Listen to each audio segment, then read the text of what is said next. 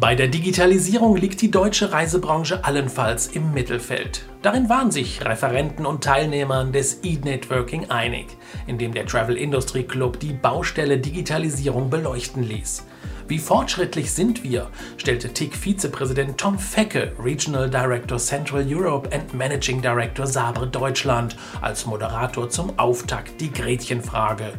Das ist die häufigste Frage, die mir gestellt wird. Wo liegt die Reisebranche im Industrievergleich? griff Johannes Erbslö, Principal Director Travel Industry Strategy Consulting von Accenture in seinem Impulsvortrag das Thema auf. Accenture mit Hauptsitz in Dublin und der Dachzentrale in Kronberg bei Frankfurt ist einer der weltweit größten Dienstleister im Bereich der Unternehmens- und Strategieberatung mit weit über 600.000 Mitarbeitern. Erbslö berät Führungskräfte bei der Umwandlung ihres Unternehmens in einen kundenorientierten Betrieb, der Silos zwischen Business und IT überbrückt, um kontinuierlich digitale Produkte und Dienstleistungen zu entwickeln, die einen sinnvollen Einfluss auf die Kunden haben. Auch wenn er betonte, vom Benchmarketing nicht allzu viel zu halten, wagte er den Industrievergleich in drei Punkten. Bei der Kundenschnittstelle liege die Reisebranche im vorderen Drittel. Hier hat sich viel entwickelt, zum Beispiel bei den Buchungsprozessen. Ausbaupotenzial sieht er im Travel Recovery, also wenn etwas nicht gut läuft. Im guten Mittelfeld liegt die Branche im Prozessbetrieb. Vergleicht man sie mit der Telekommunikation mit ihren hochdigitalisierten Verfahren bei Ummeldungen oder beim Anbieterwechsel.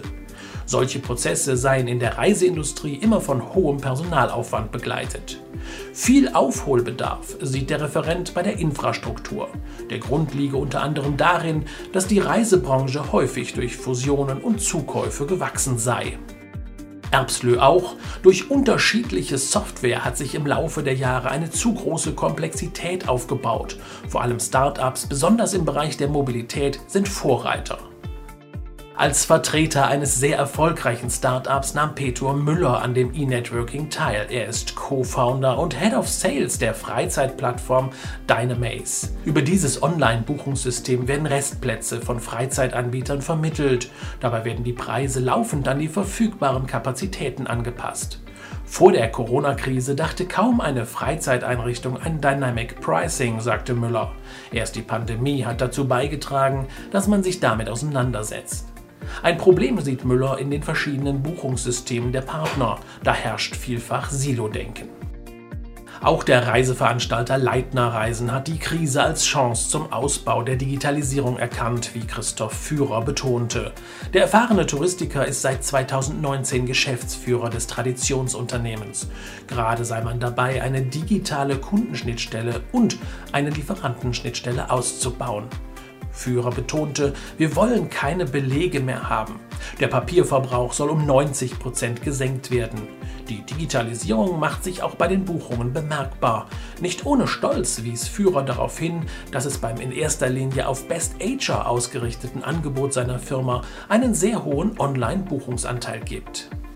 Als einziger Vertreter eines nicht-touristischen Unternehmens verwies Patrick Förster, Head of Online Sales DAK Gesundheit, auf große Probleme bei der notwendigen Digitalisierung im Gesundheitsbereich. Die Konkurrenz sei mit über 100 Playern am Markt, besonders groß und der Vertrieb entsprechend hart umkämpft. Die Kundenerwartungen seien sehr hoch. Zudem bremsten viele Vorgaben, zum Beispiel gesetzliche Vorschriften oder der Datenschutz, die Digitalisierung aus. Dennoch habe die Pandemie einen Digitalisierungspush gebracht, die Baustelle wird somit ein wenig kleiner. Moderator Tom Fecke abschließend. Zusammenfassend lässt sich festhalten, dass touristische Anbieter entlang der Wertschöpfungskette an der Digitalisierung arbeiten, die Pandemie die Geschwindigkeit drastisch erhöht und Weichen gestellt hat. Es gibt aufgrund der langsamen Geschäftserholung Herausforderungen in der Finanzierung und entsprechender Ressourcen. Es bleibt somit spannend.